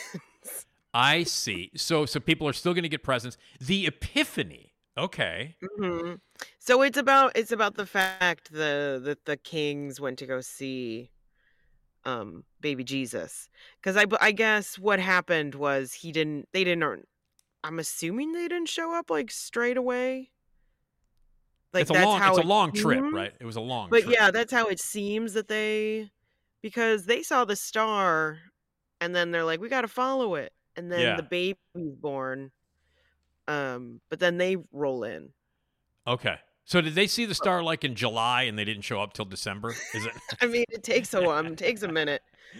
Well, no, the fact that they did see it and then the baby was born, that's why it took them till January 6th. Oh, I got it. I got it. Okay. Because it was a long trip, so they saw the. I mean, I yeah. see. I got it. So the store, pop, the star, the, the star popped up on December 25th, but it took them till the 6th to get there. Right. I mean, you I got. they, don't got, they don't have an Uber to take them over to the baby Jesus. they couldn't jump on a. They couldn't jump on a train. They couldn't take. Yeah. uh, uh, yeah, not, There- not at that point in time. There was no Bethlehem Uber. They, they didn't have that at the time. Exactly. I gotcha. Okay. Um, so, so that's like the day they visit. So then people will give presents because the, the kings gave presents to the baby Oh, I see. Jesus. So then you get even more presents. We I see. never did that at my house, you never did it. but we know I know it exists and it's a thing and people. Yeah, I Um, remember some people, and this is I, I didn't know that it was. Is it is it is one of the terms for it actually Epiphany? Is that one of the? one of the- Mhm, okay, yeah. and then I I thought it was All Kings Day or Three Kings Day or something. Yeah, I think people just there's like different names for it. Well, I remember Um, that that was when a lot of people were like, I don't take my tree down until then. Like they Yeah. keep the tree up hmm until like All Kings Day or King's Village or whatever the hell it's called. But So, yeah, yes. uh, yeah. So that's that is when people take a lot of people keep their tree up and through that Epiphany time. Yeah, yeah, okay, hmm okay. So yeah, and they also like they'll leave. Um, you you're supposed to leave your shoes out, that's and then now- this is all kind of coming back to me now. Yeah. What does that mean? Like- what does that? I they leave toys and stuff in your shoes. Oh, they put toys why. in your sh- they put toys in your shoes. Okay. Uh huh. I mean, I don't I don't know what the whole thing is because we didn't do it at my house, but my dad would tell us Uh-huh. he did it when he was a child. Oh, He said that yeah, you would leave your shoes out, and then there'd be like little candies and little toys and stuff. right. Uh, but yeah, I have just only heard about these things. Right. No, I and I vaguely remember that in all the years, you know, I've I've lived through 58 Christmases now, and so I of course have heard that stuff through. I, I forget it. I, I don't remember any of that stuff, but I, I have of course heard the shoes thing. I vague that ki- kind of rang a very small bell in the back of my brain. that- yeah, that that's also I think yeah. East or European countries. Yeah. some do that where you leave a shoe, you leave shoes out, and somebody put something in there. Well, I leave shoes out all the time. I, it's it's Christmas. It's it's Right? Epiphany. It's Epiphany time twenty four seven at my place. Like You know? nobody's putting anything in my shoes. My shoes They're are only they're only my my feet are the only thing that go into my into my shoes. I don't know. I don't know. All right. Well, uh, so that's we are smack we are still smack dab in them, and also it's not it's not New Year's yet. Uh, technically, you Mm-hmm. Know. And by the way, I'm performing at the Raue Center for the Performing Arts in Crystal Lake with uh, Steve Cochran Ooh, with the boys. Uh, and I'll I will be performing on stage. I did that last year for the New Year's Eve. It's the New Year's Eve uh, party that starts at two two o'clock in the afternoon, so you're in bed by yeah. seven. I you know? mean, hey, You want to start off the year right. exactly right. Right? Exactly right. So, you go see this, and then you sleep early, and then you wake up refreshed. you're refreshed and you are ready for whatever challenges 2024 gives you. ready for the new year. Ready Let's for the new garbage. new fucking year. Yeah. Um. So yeah. So uh, if you you know I, I I I assume maybe tickets are still available. I don't know if you're if you're listening to this on uh, December 26th. It is uh, uh on on Sunday. Uh, at the Raue Center Yeah. for Performing Arts, beautiful theater in Crystal Lake. Um, uh, Mike Toomey and John DeCoste, Tim Banker will be there. Andrea Darlas will be on stage. I'll be on stage. Uh, they're giving away a 70 inch TV courtesy of Abt Electronics. Um, yeah, man. Um, and it's going to be a great New Year's Eve party. Starts at two o'clock. You'll be out of there by four, four thirty. so, you know, you'll be able to have some nice dinner. You'll be able to go to sleep by ten o'clock. You don't have to worry about the traffic. You don't have to worry about drunks or any of that stuff. You will be thoroughly entertained for two solid hours in Crystal Lake. And I'm oh, thrilled see, to be a that's part of it. lovely. Yeah. So that'll be fun. That's happening on New Year's Eve. And uh, hopefully you guys come out. Let's pack the place and have some fun. So now, Esmeralda, as we approach the new year, hmm have you ever or do you do New Year's resolutions? Yes, Okay. but never really keep them. Like, not even. I'll think about it, and then literally, probably like within the hour, don't Yeah. follow it. You know what I mean? Like, eat better, and then like literally a, an hour later, I'm like chowing down on a burger and fries. Like, mm, it's Yeah. fine. yeah. Well, it's interesting because like a lot of people do do the uh you know, the resolutions. And and and you know, Mhm. that's why, you know, during this time of year you see a lot of ads for like Peloton and crazy equipment and diets and stuff like that because everybody a lot of the resolutions include getting in shape, taking care of your body and losing weight. Yeah, like that. people always joke like people who go gym to the gym, they hate it that first the first month in uh the year because everybody's at the gym. Yeah. But then they're like but then it like trails off. Of course it does, yeah. normal. it's back to normal. Da, da, da. But, But, it's funny yeah, because people who go to the gym regularly they hate it because there's all these people here and like they don't know anything and they're Right. like crowding up everything that you know Right. the regular people are already into. yeah, So yeah, suddenly the, the suddenly the gym for, and that lasts till about February, and then it's like okay, that'll drop off. yeah. Ma- And who knows? Maybe like mid January, it's already Yeah, yeah. I wouldn't be Slowly surprised. I, I, I, decreasing. Hi, I'm Keri Russell, and I love Nick's show. I know you do care. Oh, she's wearing a T-shirt that says "My New Year's resolution is to get Felicity back on TV." Oh, wow. Hi, oh. I'm Keri Russell, and All right. Way to I love Nick's show. and it's in very small, small font because Mm, that's a lot to have on a T-shirt. But she did. Right, but she did it. She did it. Uh, she's amazing with her T-shirts. I'm telling you right now. So uh, New Year's resolutions. Um, here are some suggestive, some suggested New Year's resolutions. Esmeralda, you ready? Mm-hmm. Start a gratitude journal. Mm. Okay. I, I'll just, I'll just, throw, I'll just throw these at you, and you let me know what you think. Ugh. O- o- okay? I mean, I get it. Like, I just, I've never been the journaling type. right. I would have liked to, but I, you know, and then I just remember, I'm like, what am I supposed to write in here? right. Yeah. Okay. So that's the first one. I, I, I this is going to be fantastic. I'm sorry. I'm looking at some of these, and these are going to be great. Uh, so start a gratitude journal. That's not going to happen for a resolution for you. no, no, Okay. no. How about this? Make time for family. Sure. I mean, yeah, that's, yeah. No, that's a good one. That's a good one. I already do. Right. So make more time. Make going. more time for family. Okay. How about this? Next one on this, and I'm looking at this. This is a lovely, uh, a lovely suggestion, a bunch of suggestions for lovely New Year's Eve, or sorry, New Year's resolutions. Mhm, Build, mhm. build a better budget. Ugh. Yeah. Yeah. that's one of those. That's one of those. Oh yeah, I'm gonna do it. I'm gonna do Mhm. it, and then, you know, Yeah. uh, whatever I see to buy, and I'm like, mm, we'll do it next week. We'll uh, we'll pay the we'll pay the we'll pay the gas bill next month. I need the I need this. right. Okay. Yeah. I need this. I need Okay. this right now. okay. Just to keep your brain going. Well, here, here's the next one. You know, how about this one? Practice mindfulness. Mm, mm-hmm. Mm-hmm. Sure. Okay. I get mm, like I get it, Yeah. and yes, it's good. You should be mindful. You should like be in the moment. and take care of, of yourself. whatever. You know, take care But of your. your sometimes own- I'm like, all right, calm Yeah. down. Yeah. Okay. How about this one? Cook something new each week. That's, nice. I like that. That's nice, but that is very difficult. Yeah. That's you got to do. I would do every other week. Okay. At least be- that's something, right? Yeah, you can't put it on yourself like that because you know it's going to turn into Yeah. a big giant. Yeah. Um, because you're gonna you're gonna freak out. You're gonna be and like, then you'll you'll I gotta do it. I gotta do it. And then Right. yeah, and then you it's unneeded stress. How about just saying something like how about just some, saying something like that? I resolve to cook more new stuff this year instead of like every week I have to have a new, th- you know? yeah, that's a lot to put on you every week Yeah, because you gotta look that stuff up. As Right. Colin likes to uh say, he doesn't. He I enjoy it. I like looking stuff up. I like looking for new things and doing all that. He hates it. Really? he he is he is angry that he has to actually feed himself every so often like you know you have to eat every few hours like he Yeah, hates yeah. it because then it's like i have to think of something oh great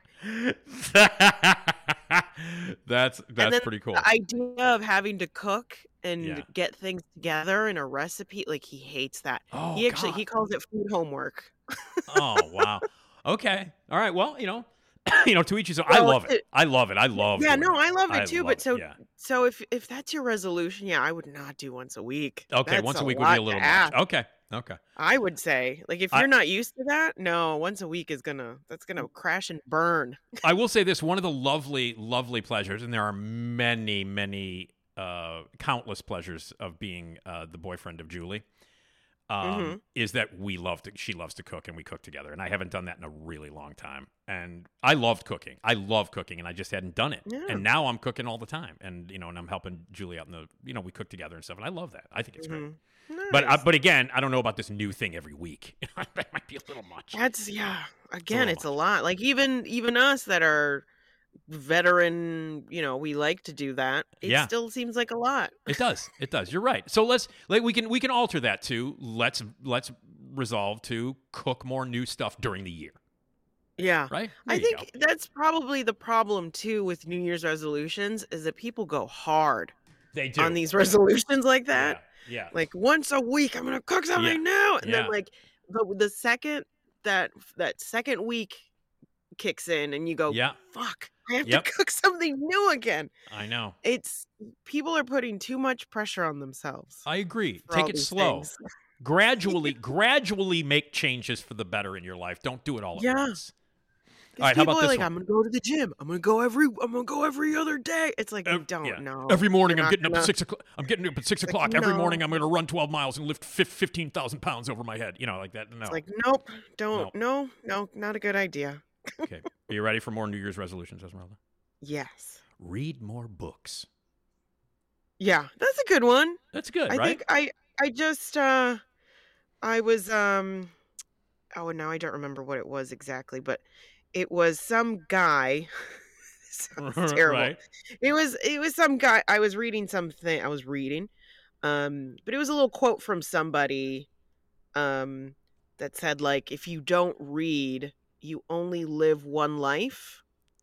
But if you read, Oh. you live unlimited lives Ooh. because you know you're always like learning things and you're, Yeah. like in st- if you read stories you're always like seeing um you know on different different worlds and different situations Yeah, and yeah, yeah, yeah. all this kind of stuff Okay. um so so, you're, it you, is you like that one? Read more books. no i like i like Yeah. the reading thing especially nowadays i feel like people do not read Mm-hmm. we do not read enough um everything is because we have such short attention spans now we Mhm. cannot sit anywhere and read and i commend people who who do read i try like i can't read off of a tablet i don't know about I know. you I know. No, it's, I find it I very. I, just have to. Have, can't. I have to actually have a book. I like to read out of a book. Yeah, same. Yeah. yeah. and also mark cuban there was a thing mark cuban said he said if you're not reading you're screwed because you're not expanding your mind Mm-hmm. That's true. because yeah true. You're gonna learn about stuff. That's a good one then. Read more books. That's a good one. Okay. Yeah. You ready for the next one, Esmeralda? Mm-hmm. Th- this one's difficult for me. create cr- create a cleaning schedule that you can stick to. No. Again. Again.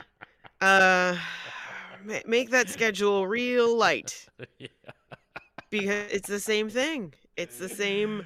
If you are not one, see, here's the thing with with these resolutions. With Yeah. the do it once a week. I'm gonna go every other day. I'm gonna cleaning schedule.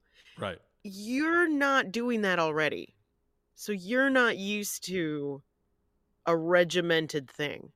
Yeah. So if you then you're immediately like, I'm doing doing now, starting today, we're doing it. It's like yeah. that's not how that works. You have to be like kind to you ca- yourself. You literally, yeah, exactly. Be kind to yourself, and also you you literally can't change your DNA on January first. You know what I mean? right. You can't It change your your behavior, and you know, I don't know. Yeah. It takes 66 days to form a habit. Wait, what? 66 days. Okay. Yeah. Have you never heard that- any of that? No. How did how did how did they come up with that number? How how was that scientifically uh, uh, brought about? Uh, I don't know. I just it's researchers. Researchers Uh, did. Okay. It's science. That's all. Yeah. They Yeah. found it took an a, an average of 66 days To form to a form habit. a new habit. Okay. hmm All right. So think about that. That's like Okay. a month. That's two two, months. months. That's two months. That's two solid months. That's two solid two months. months Yeah. to get anything like really going. Yeah. So so it's you got to think about that Yeah. when you make these schedules and make, Make the- these resolutions. Yeah, yeah. All right. How about the next one here? Are You ready? Drink Mhm. less alcohol. Yeah, and actually that's that's become quite a thing of um just in general like you see ads and stuff for um like alternatives. You like mocktails and and Yeah, for things like, mocktails and just like like things you would rather than drinking alcohol you there's like a thing for it's like just stuff that has like good for you things in it Yeah. or it's like stuff to like for your mind to like help you relax rather Yeah. than because a lot of people use alcohol to relax. That's exactly so right. now there's like a there's a bunch of products and stuff. So it's kind of nice that you Yeah. know yeah. because then it's there's a lot of stuff that where it's like oh you get the kind of get the feeling the relaxation or whatever Yeah. but you don't then there's the not drunkenness Mm-hmm. bit I, I I will say this that there are there are a lot of um you know um you know maintaining sobriety is not the easiest thing in the world. I have to do it every day, and Mhm. uh, um but I will say this like you know experiencing a little bit of like some holiday parties and things like that and get-togethers and stuff where everybody's drinking. Mhm. Um, there are things that like I was drinking ginger beer, which is non-alcoholic, and I and it you know it felt like I was part of the party, you know. And Yeah. the can the can that I was drinking out had the word beer written on it, but it's completely non-alcoholic, and it tasted really good. It didn't taste like beer, but it tasted good. And the ginger beer thing has been I've really I've I've dove into the world of ginger beer, Esmeralda.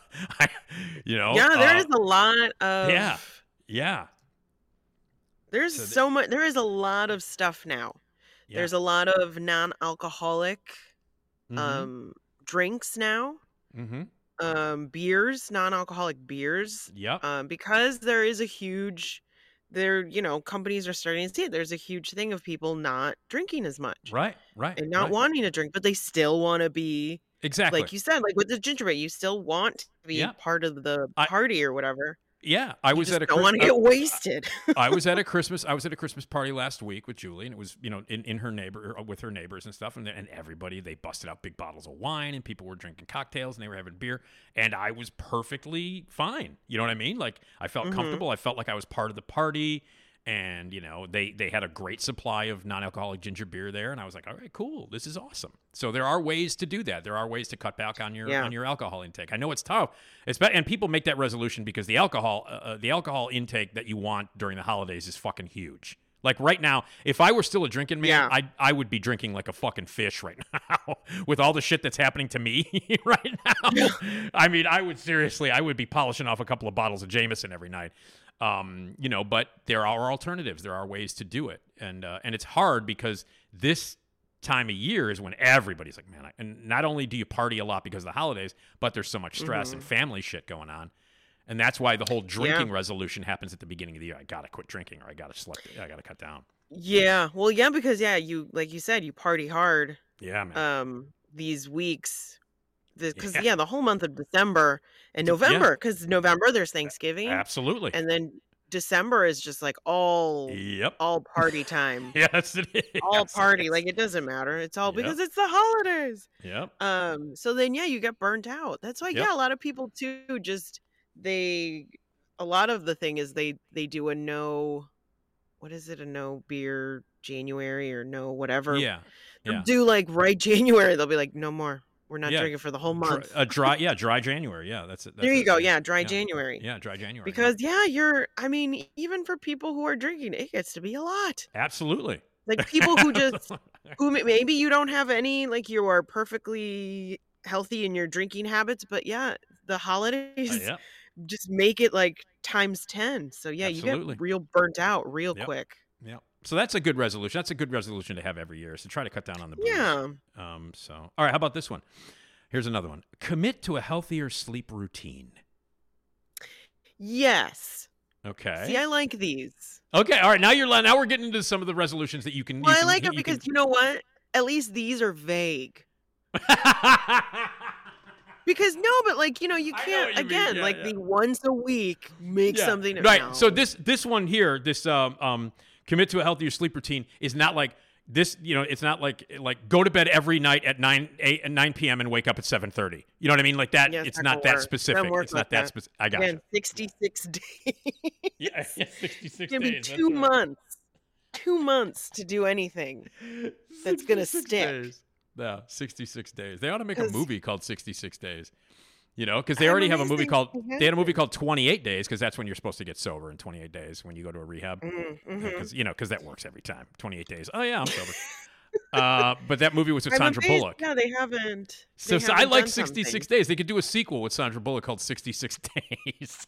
Call, call. Uh, I will call up. Call your movie people. yeah, you know me. I got connections. I can get Sandra Bullock on the phone anytime. You know how that works. We have right. no storyline or anything. Just, just the title. It's enough. I'm assuming. days. That's it. All right. How about this one? Join a club. Like just any club. Uh, What does says. that mean? Starting a new hobby is one thing, but joining a club will help you meet people in the process. Uh, sites like Meetup can help you find a group of, with, of people with similar interests, and you can work on work on creating meetups with new friends in the process. Creative clubs can also be a boom. Like if you Yeah. want, if you have a crafting club or some shit like that. So you know, join a club. I mean, yeah, sure. yeah. Okay. These are just It New Year's resolutions. um, it's a weird. I just didn't think clubs. I mean, clubs exist. I they do. No, they do. Yeah. I've yeah. never looked There's- looked into it. There's book clubs. I mean, those are very popular. Book clubs and stuff like that. Those are still a thing. And I think music clubs. I think people get together and listen to music, talk about it, and stuff like that. I mean, that's that's that's legit. Of course, it's Yeah, it's gonna take sixty six. nice. It's gonna take sixty six days for you to get to get used to the jagoffs you're in the new club with. Right? Yeah, that's the issue. I think the, my issue is the people. I- yeah, me too. Although you hope, you Yeah. hope because you If- have similar interests, Yeah. they will be people. they who wouldn't be you like. jagoffs. Yeah, they wouldn't be jagoffs. Right. It, will t- it'll takes it takes more than I know for for you and me, Esmeralda. It takes more than sixty six days to like somebody. I can, I can tell you that right now. Well, so here's the thing. This is gonna. I feel like the club is gonna be either great or terrible Right. because what'll happen is, oh, you'll like these people. You'll be like, oh yeah, they're really cool and they Yeah. like the same things I like. Or, oh my god, they're the Yeah. worst people ever, and Yeah. ugh, they like the same things I like. Yeah. How Well, it's it's interesting. I was lucky enough, and you know this, Esmeralda. I was lucky enough to host a film club every every month, and I did that Mhm. for 7 or eight years, and I liked those people. You know, we eventually we all got Yeah. together. Maybe it took sixty six days. I don't know, but I, but it was only once a month, so it's it wasn't like we did it every. You know, it was once a month. And and the, the and the regulars who came and they came, we had a lot of regulars show up at that. You went to a few of them, you know that. Yeah. Um, and I liked those people, and we did have that in common, and it was fun. So that was fun. I mean, you know, start a club maybe. I don't know. I was, I was in, a- in a- There's in a- that too. I was in an advantageous position to be able to start a club that people could come to. You know, so Mm-hmm. yeah. All right.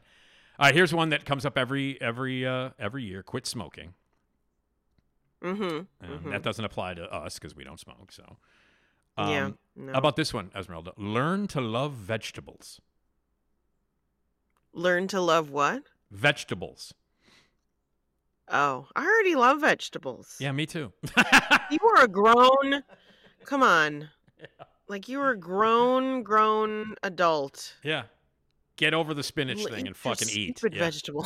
Yeah. eat your stupid vegetable. I, and we, you know, we've talked about this in the past, Esmeralda. I, I, I think, you know, because uh, because I was not, I was a joy to feed when I was a kid, literally. Because like my, you know, you could feed. I would eat anything. I loved it all. I loved broccoli. I loved spinach. All the shit that people hated.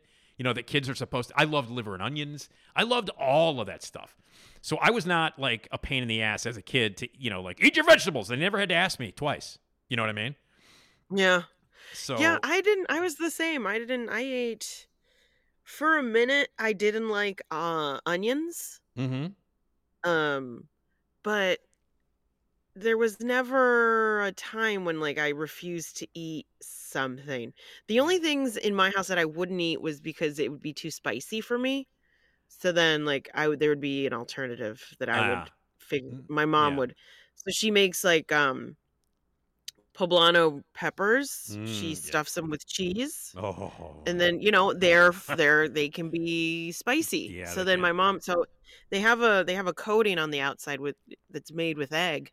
So she would from that make me a little omelet. Aw. See? Make me go. a little cheese omelet. Yeah. That But now. I, I I absolutely love those peppers. Yeah. So No, they're I great. grew out of it. Yeah. I grew out of the That's spicy thing. Yeah, that's what happens. All right, how about this? But yeah, I actually I eat more vegetables than my parents do.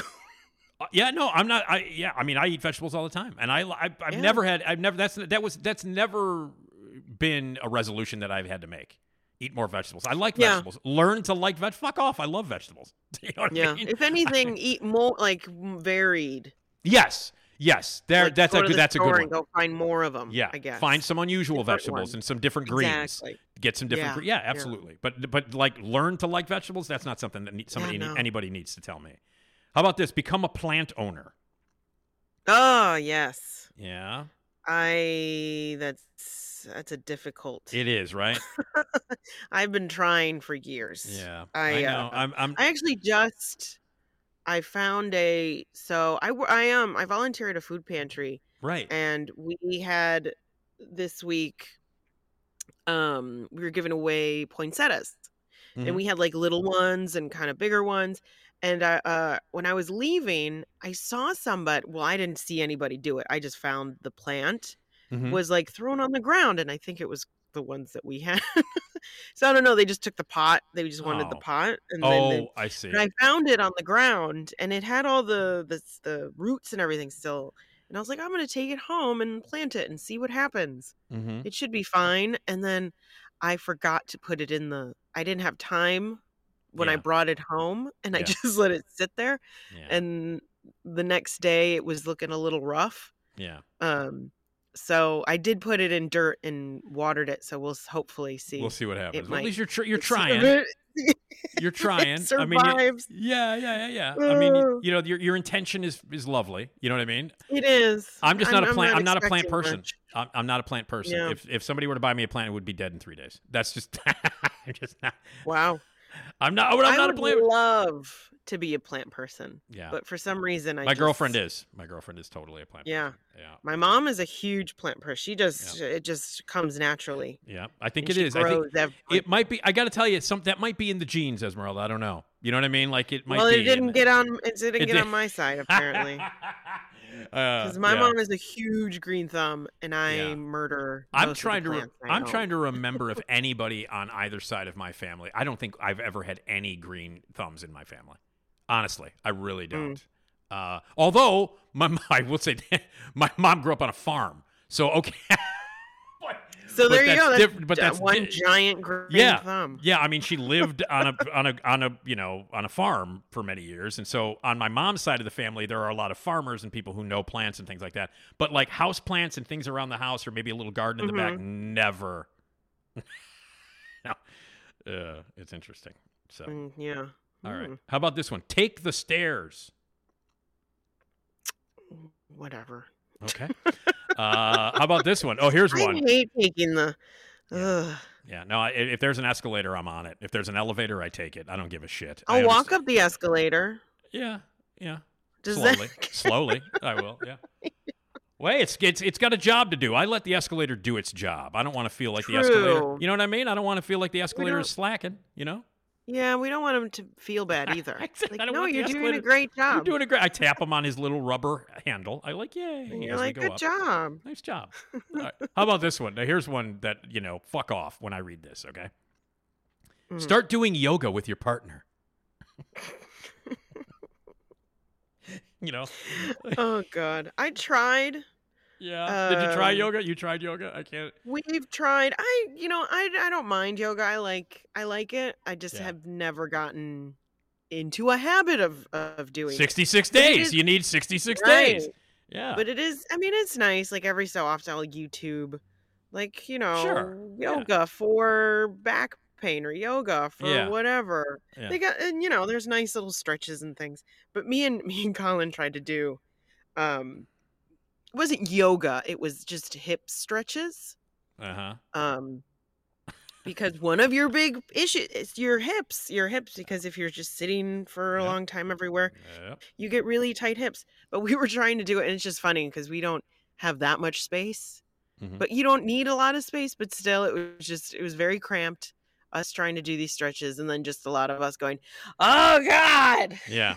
because Yeah. it hurt. It's like you know we're all crickety, Yeah. um, and it's yeah. very it, it can be painful, especially uh, my- Colin. he's my- he's very My um, my my girlfriend uh, Julie has had her hip replaced. She had her hip replaced last year. No, yeah, Yeah, yeah, and she's like, It- it's like she's. It, she said it's fucking unbelievable the difference. It's unbelievable. Yeah. Like, uh, she she could do things, you know, like with her with her leg and getting up and down and stuff like that that she could not do for a long time. And she the, she said the difference is amazing, and her recovery was was pretty quick. So you know, Yeah. but that's what happens. Like she's in her fifties, man, and that's what happens. You know, when you you hit those ages, you're like, yeah, uh, I think I'll have my hip replaced. But it worked, and she's great. She's in great shape, so it's cool. But I can understand hips hurt. they hurt. yeah, Yeah. And then if you're trying to make them feel better, no. But No. it's it was just a lot of. It's not it's not the relaxing thing Mhm. that you expect. All right, now here's one. Here's an. Here's another Nah. resolution. And I can't. Well, also, I the, the whole thing about plan yoga with your partner. Fuck off. I mean, you know what I mean? Like, you, my ex-wife used Because you're expecting it's gonna be like, ah, oh, it's beautiful. let's light some candles. yeah, like you you you hold my leg and I'll hold yours while you stretch. Like, get the fuck out of here. my ex-wife used to do that Bikram shit where you'd be in a room where it's 300 Yeah. degrees. Yeah, and I she tried would that she, one. she would come home with a plastic bag and her clothes were in it sopped like sopping with soap with with and she'd be like her, her skin would be completely deep bright red i'd be like how the fuck is this pleasurable for any human you know i I, It- I don't It is. Well, yeah, I'm.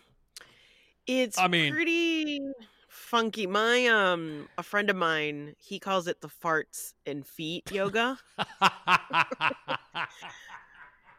Although I think that's like all of it, but that one in Uh, yeah. particular because it is Yeah. hot. Yeah So then it's just like anything like odor wise, it's just Yeah. like even it's it's it's, it's, it's multiplied yeah yeah it's yeah, exactly. farts and feet i Um, love that farts and feet mhm. yoga Yeah.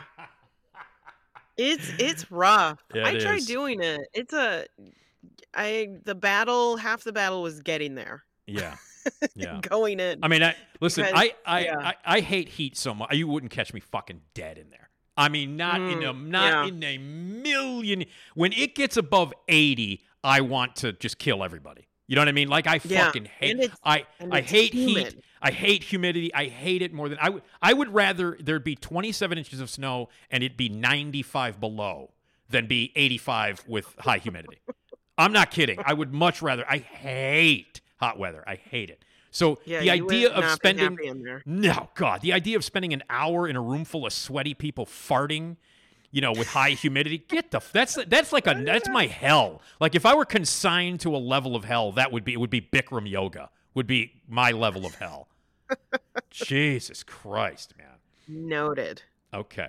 Two more resolutions. Cancel, cancel uh, gift certificate. Oh, did you did you got me a gift certificate? Did you for that? Nick, I got you a Bikram. yoga. Got it. got to get refund on gift certificate. Okay. Uh, okay, two more here on this list, and then uh, uh, of, of um, resolutions. You let me know if you think these two. Are... Now, this one I, I think you do, and I think you do this yearly. And it's one of the things that it's one of the things that I think is cool, and one of the things that I admire that you you you do. Uh, and you it is they say plan a vacation. Ah, yes. And I know that you do that regularly. You go away, you know, um, a- as much as you can, you know. And it's not like you, it's not like you're loaded. It's not like you can afford to go a bunch of places, but you do make it a priority to at least put a little money aside to go on a vacation. And you find that, and I always find that really wonderful that you do that. I've always found that really cool Yeah. that you do that. I've actually I just uh we just planned we got uh we're going back to Mexico in March. See, there you go. That's Uh, awesome. I'll have to give you those dates. Yeah, yeah. We got a little But, while to um, go. We got a little while to go. Yeah, yeah. yeah. Yeah. But uh yeah, we yeah, and I I set aside my little my little going to Mexico fund. Yeah, there you Uh, go. Yep.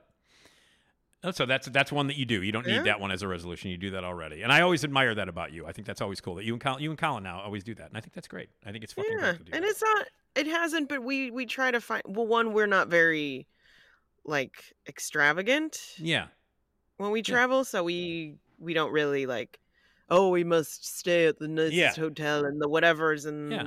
buy all this and do all that. So we, yeah, it did the the budget isn't Yeah. so ridiculous. yeah, it's true. You It's can do it even even even without a lot of dough. You can go on vacation. I mean, it's good for your it's Yeah, good for yeah. your it's good for your mind. It's good for your body. It's good for your soul. You know what I mean to do that kind of stuff. That's Mhm, awesome. mhm. Okay, and then this is the last one. Head to a day spa I mean, yeah, if you can. sure. Right. Yeah, if you can. They're expensive. They are, man. That's a lot. You're going to drop a lot of dough. That's a lot of money. You I always try to look into those, thinking, "Oh, I'm gonna go to a day spa," and then I go, "Oh no, Yeah. this is very expensive." Jesus Christ, the, the facial is three hundred dollars just for a facial. what oh God, I'll God. stay in my house and just take a bath. h- How I much guess. does it? How much does it cost to put rocks on my chest? What the fuck? What? Although I will say, um, a cheap alternative, but you Yeah. you must be comfortable with with yourself. yeah. Is to go to King Spa, which is um, I think it's in Skokie technically, um, but King Spa it's a Korean spa. oh, oh yeah. um, Twenty four hours. Yeah, yeah, yeah. Yeah, Yeah, I know that, that place. place yeah. great. Yeah, yeah. No, no, I know. I know you and Colin told me all about that. We talked about that uh, years ago on the on the on the car wash at the car mhm. wash. We talked about your adventures at that place. Yeah.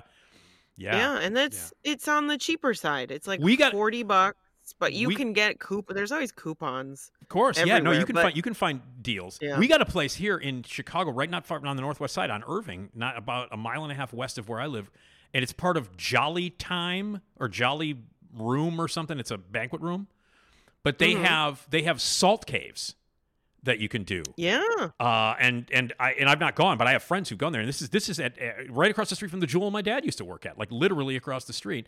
They have salt caves Mhm. that you can go to, and I've heard nothing but great things about that. How relaxing they are and how cool it is, and that's not very expensive at all. You know, yeah. So there's ways to get around this whole day spa business. day spa shit. Yeah, you don't have to be rich. So, all right, all right. Well, I hope you have. I hope you have a uh, you have a fantastic 2020. Well, we got one more show that we're going to do before.